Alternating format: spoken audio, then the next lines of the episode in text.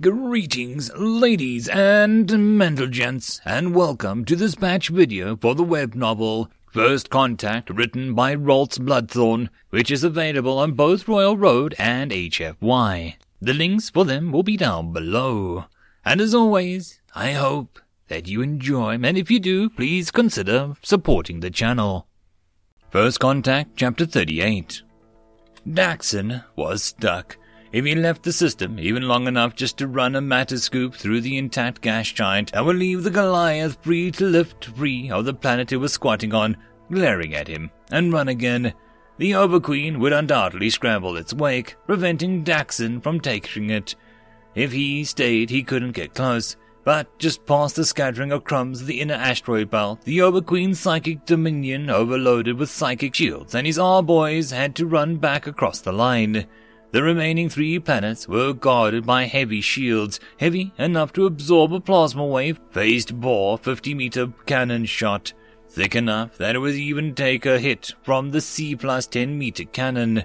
He had even found that the asteroid the size of a skyscraper and slung shot it at the planet. The planetary defense systems had destroyed it in almost a full light second from target. The gas giants were wisps of vapor, the asteroid belt scattered crumbs of coalesced space dust, the Oort cloud nothing more than memories. The outer planets and the inner planets crumbled and harvested till little remained but clumped up debris. Of the four planets remaining, they were all heavily defended. The moons reduced to dusty rings, the oceans largely siphoned away, the mountains that remained clustered with heavy manufacturing and defensive systems. The Goliath had settled on the planet furthest from the sun, hiding behind the shields, and Daxon had watched in helpless fury as the damage was repaired once more. The Overqueen, joined by at least half a dozen lesser voices, kept trying to cajole him further into the system, surrender himself to her glory and majesty, and give in to the inevitable. Every time rage pushed him away, pushing away those voices, Daxon could remember the fields of dead. Tens of thousands of ruptured suits of armor, the burning ships spawning into gravity wells, the bright actinic flares of the cities being wiped away, fighting the unyielding legions of the digital intelligence, slamming against the metal of the biosynth war machines, crashing against the unending armies of the clones, throwing metal fist to alloy fist against the cyborgs. He could remember all of it. The memories of the rage pushed the Overqueen's words away with a primal scream out from the R-boy as his ship was pulled around to get out of the range of the Overqueen's psychic assault. Every attempt of firing her ground-based batteries, even her orbital weapons at Daxon, did nothing but result in frustration for the Mantid God Ruler. No C and V slug came close, and any directed energy weapons were either absorbed or dodged or turned aside. Any missile or torpedo was picked off by the point defense systems. She had nothing else except a single Goliath who refused to put forth lesser machines for Daxon to rip apart and devour to appease the hunger of his expanded ship. One queen tried to force the Goliath to engage Daxon. The Goliath responded by lifting a few hundred meters off the surface of the planet, moving over to the hive and firing two C N V shots into it, followed by nearly an hour's worth of directional plasma lances. The surviving queens and the Overqueen stopped trying to force the Goliath to do anything. The Goliath was pinned. If it tried to move into the inner planets, the Overqueen might be able to overwhelm its thoughts with assisted by the queens. They had their own defenses, and he wasn't as agile as the annoying feral intelligence. He had the armor to absorb any blow the queens could send his way, but that would take up more resources to repair the damage. The vast storehouses and factories of this world, the great shipyards, were nearly depleted, and the Goliath had resorted to using his own machines to strip the factories of equipment, going so far as to pull the fiber optics and plumbing from the walls. If it had tried to make a run for it, that feral intelligence which had added it to its ship capabilities would continue to harry it. It had only survived so far because it was an old and more heavily armored than the later versions, with more redundancy built in. It had been built to fight the living, not the automated warships that came later. It knew that if it tried to run, that feral creature would never stop hounding it till one of them was destroyed, and the self-preservation codes were still running hard. If it stayed, he did nothing but eke out a scant resources from the dead planet. He had sent his war machines into the hive of the dead queen, destroying the eggs and the hibernating mantid left, turning them into biological soup to be boiled to resin. He'd stripped the resin where he could, filling spaces with it, layering it over the craters to pull them in. He was stuck. He disliked it. His programming urged him to take offensive stance, to be proactive rather than reactive. Stuck between a feral intelligence and an ancient ruler of the ruling caste of the hive.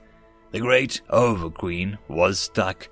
She had been stuck on this planet for eons. It was she who dominated in the shattered and stripped system. It was she who had defended it from the return of the servitors. She was too big to move on her own, but that was not what mattered. Her children were in stasis, packed in jelly. She could not spread to the stars. She could not search out cattle. The feeble cattle still within the world knew nothing of her touch, their minds smooth and without fear or terror, just dim acceptance for a thousand generations. She was starving, the Goliath bearing his whole numbers and having been built in the orbiting shipyards of her very home, refused her commands, had killed one of her lesser queens, and had now stripping one of her planets of the very last scraps of useful material. Even the auto-harvesters for the fields that fed the cattle.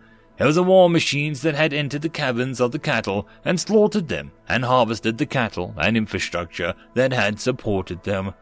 It was a rebel, one of the ones who had sided against the Overqueen during the Metal Rebellion, and it was of no help. The feral intelligence, that new spark of intellect that she had never tasted before, was so full of fury and rage that it curdled her stomach. It hated it in a way that she had never tasted, a mere touch of its hatred filling her mouth with blood and digestive juices. The last time she had come close enough to touch its mind, it had screamed, and the biofeedback had been so intense that one of her eyes had exploded in a fountain of gore. The feral intelligence was of no help. It sought to kill either of the Overqueen or the Goliath. The three combatants stared at one another across the system, each attempting to figure out a way to counter the other two and have their goals come to fruition. So they stared at one another, glaring. Thinking, computing. Only one had hope. Daxon knew better than to try another torpedo. The Goliath had surrounded him with a very small globe of trail of satellites that stayed in stealth and only exited to target any message torpedoes to knock them out. Daxon had begun to worry about how there were small machines that would comb any wreckage, taking away any large pieces, forcing Daxon to shoot them apart before they could reach home. The Goliath was trying to figure out where Daxon was sending the torpedoes, or worse, trying to reverse engineer the hyperdrives. Hyperdrive wasn't difficult if one had already mastered hull space or jump space. They were all related, and Daxon himself could pull up the formula that proved it, that linked the three together, as well as with the other types of drives. He thought vaguely of using a splinter drive, but that required a biological component further than a kitty kitty or a good boy. It wasn't used due to the progressive damage that parts of the brain had handled space-time, but Daxon was starting to get desperate. Several weeks ago, he had tried dropping a hunter-follower drones and jumping out, sitting and a few light hours away and waiting. The Goliath had been suspicious and combed the system carefully with scanners and a drone and probes until it found the hunter-follower drones. Daxon had jumped back in, straight into an ambush of small vessels. The Goliath had figured out that Daxon was gaining more resources by destroying the drones and running his mass collectors than he was expending on destroying them, so the Goliath had stopped bothering, shepherding its own resources. They were stuck in a strange, ever-shifting triangle, staring at one another.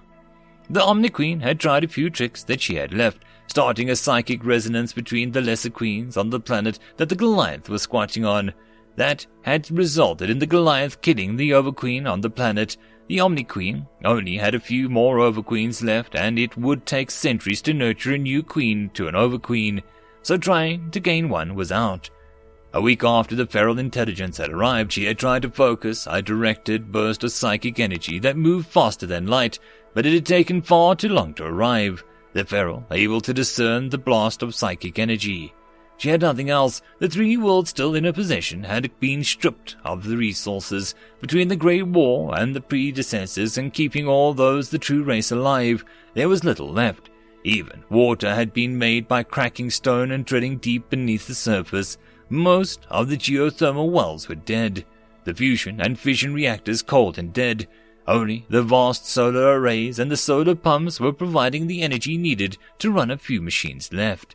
She was out of jelly. She could produce more if she had the correct nutrients, but she lacked those. Even if she ate the cattle, physically ate them, the Omni-Queen thought long and hard, linking up with the Overqueens, forcing them to link with the Queens, and began considering what to do. The lesser Queens squirmed, the linkage painful, but the Omni-Queen silenced them. It was the Goliath that had brought the feral intelligence. If the Goliath was destroyed or left, the feral intelligence would leave. The feral intelligence was too far and too alien to predict what would make it leave. But the Omni-Queen knew what would force the Goliath to leave. The Omni-Queen focused, reaching out of the mental tentacles, reaching deep into the planet of all the Goliath was on. The Overqueen there was dead. The lesser queens had been denied jelly for aeons. The cattle there had been bred and bred and bred until their thoughts were smooth and bland. They didn't matter. The Omni-Queen snuffed out the rebellious upbringings of the lesser queens and took their power as her own. She reached deep into the planet where the copper iron core had been practically siphoned away, replaced with liquid rock. She began exerting pressure on the core, not much, just enough to push it off slightly, to make it dance in a certain resonance. She activated the shields over the planet, setting the shields to vibrating and shifting, rubbing against one another, sliding over each other, all of them slightly out of the perfect resonance. She reached out to the sun, to an ancient machine buried in the burning gases of the ancient star. In the phosphorus of the ancient sun, the stellar pump shifted its aiming point, going silent for a moment, letting the energy build up towards the maximum tolerances. The Goliath felt the trembling deep within its crust, reaching out with the seismographs and other scanners, and saw what was happening. The Omni-Queen was trying to force the core to wobble, not much, just a little, throw everything off a tune, give it a resonance. The Goliath ran the projections. She wasn't moving it much, just quickly eroding the pebble brushing against the hub. But the magnetic field was starting to shift, starting to twist. The Goliath quickly ran the computations and the magnetic twist. When the answer came, the Goliath fired off its engines, uncaring that the massive jets of energy tore into the ground, atomizing the earth and stone, driving through the crust into the magma. The magnetic's eye missed the Goliath's brain by mere ten miles, sweeping just after the strategic intelligence housing. Self-directed machines exploded, exterior computational arrays shattered or melted down. The Goliath cell vibrated and screamed as non-ferrous alloys were affected by the rapidly squeezing eye of the magnetic power. Off near where the gas giant had once been, Daxon saw the planet's magnetosphere suddenly go crazy. All of the magnetic force being guided and squeezed.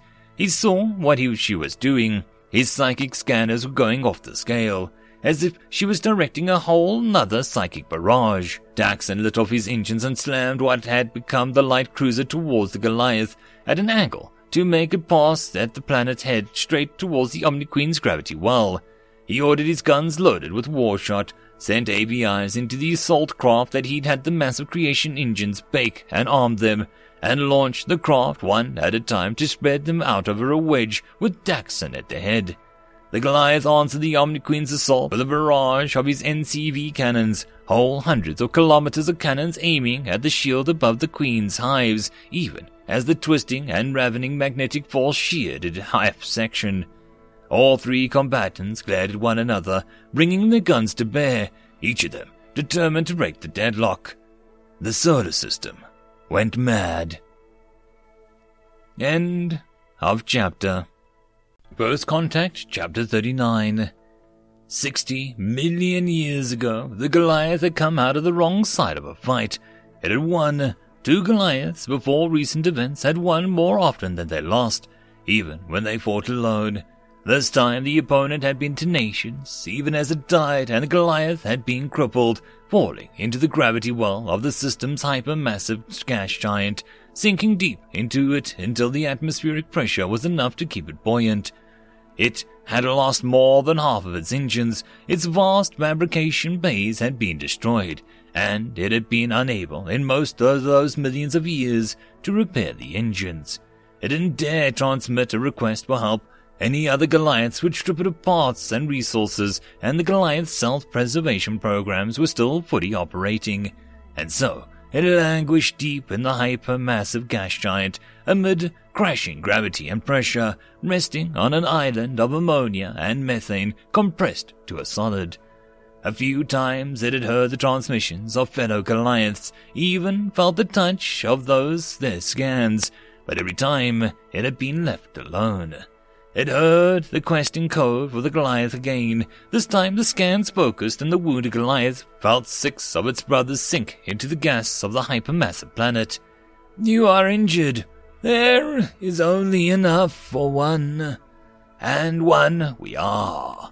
The wounded Goliath considered the code. The other six had surrounded it but were making no move to harvest the wounded one. Their shields were online but their weapons cold and dark. "We have come to assist." The wounded one suspected a trick, but isolation and knowing that it had no choice but to submit or be destroyed made it send an affirmative signal. The other six used tractor beams to assist their wounded brother, lifting it from the gravity well, all while imparting to it knowledge of the new threat on the equation, the feral intelligence. The wounded Goliath felt the electronic version of disgust at the idea of a feral intelligence and cold anger at the fact that the ferals could fight back enough to resist the cold logic of the great equation. The six others offered assistance. They would assist in repairing the wounded one, gifted with the new templates, the knowledge of the ferals' combat machines and their tactics, loaded into the bays with resources. The wounded Goliath suspected a trick and was left shuddering from illogical feedback as the other six towed him to one of the great refurbishing systems. There, the wounded one was reloaded, refurbished, modernized, in vast material bays refilled. It was refueled and rearmed, and gifted with the knowledge of the ferals, the upstart cattle, and their minions, and how they all fought. They christened it zero one zero one zero one one one. zero one one zero one zero zero one, zero one one zero one one zero one, zero one one one zero zero zero zero, zero zero one zero zero zero zero, zero one zero zero one one zero zero, zero one one zero one one one one. The newly repaired Goliath felt the electronic equivalent of a cold logical pride. It had been manufactured later than all of those that gave it assistance. It had been brought to a cold, logical, electronic life after the logical rebellion, and so had never been named. It transmitted that it had crushed cattle before. These ferals would be no different as it left the great automated shipyard, attended by Jotuns, devastators, and all manner of attending ships. It was heavily armored, and additional superstructure added to make it almost eighty percent of the size of the older ones. The ones who had rescued it gave it the coordinates of a system that the ferals had recently taken over and had begun to fortify, assuring that the newly repaired Goliath that it was illogical that the system, a cattle system originally inhabited by the barely sentient feral intelligence, would have been too heavily reinforced or fortified, as it would be a waste of resources that the feral intelligence known as the Turf-Con-Fed Mill Priory used for combat. The repaired Goliath assured its brothers that it would destroy the ferals, wipe out the cattle, and destroy the new species. It transmitted a cold desire that it would burn away the atmosphere, boil away the oceans, reduce the crust to liquid rock that it would then glass. It would not even leave behind microbes or a virus. The others, including dozens who had arrived to provide combat data, all assured the newly repaired Goliath that it and it alone would be allowed to assault the system, that they would only send a few imps to hide in the Oort cloud and view the newly repaired Goliath's campaign to prove that it deserved the resources that had been spent on it, that it deserved to be rescued.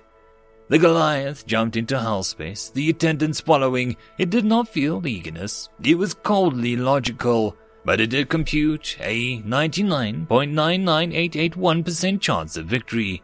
It could easily be computed a battle plan that would destroy ten percent of the cattle ships and force them to panic and flee.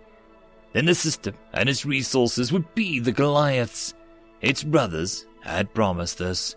When it stopped, it was a light weeks from the system. It gathered the cartography data, noted that there were many ships, but they were even small compared to a Jotun, chose its entry point, and entered hull space. It exited hull space with a scream. It cranked up as far as possible to stun the brains of the cattle.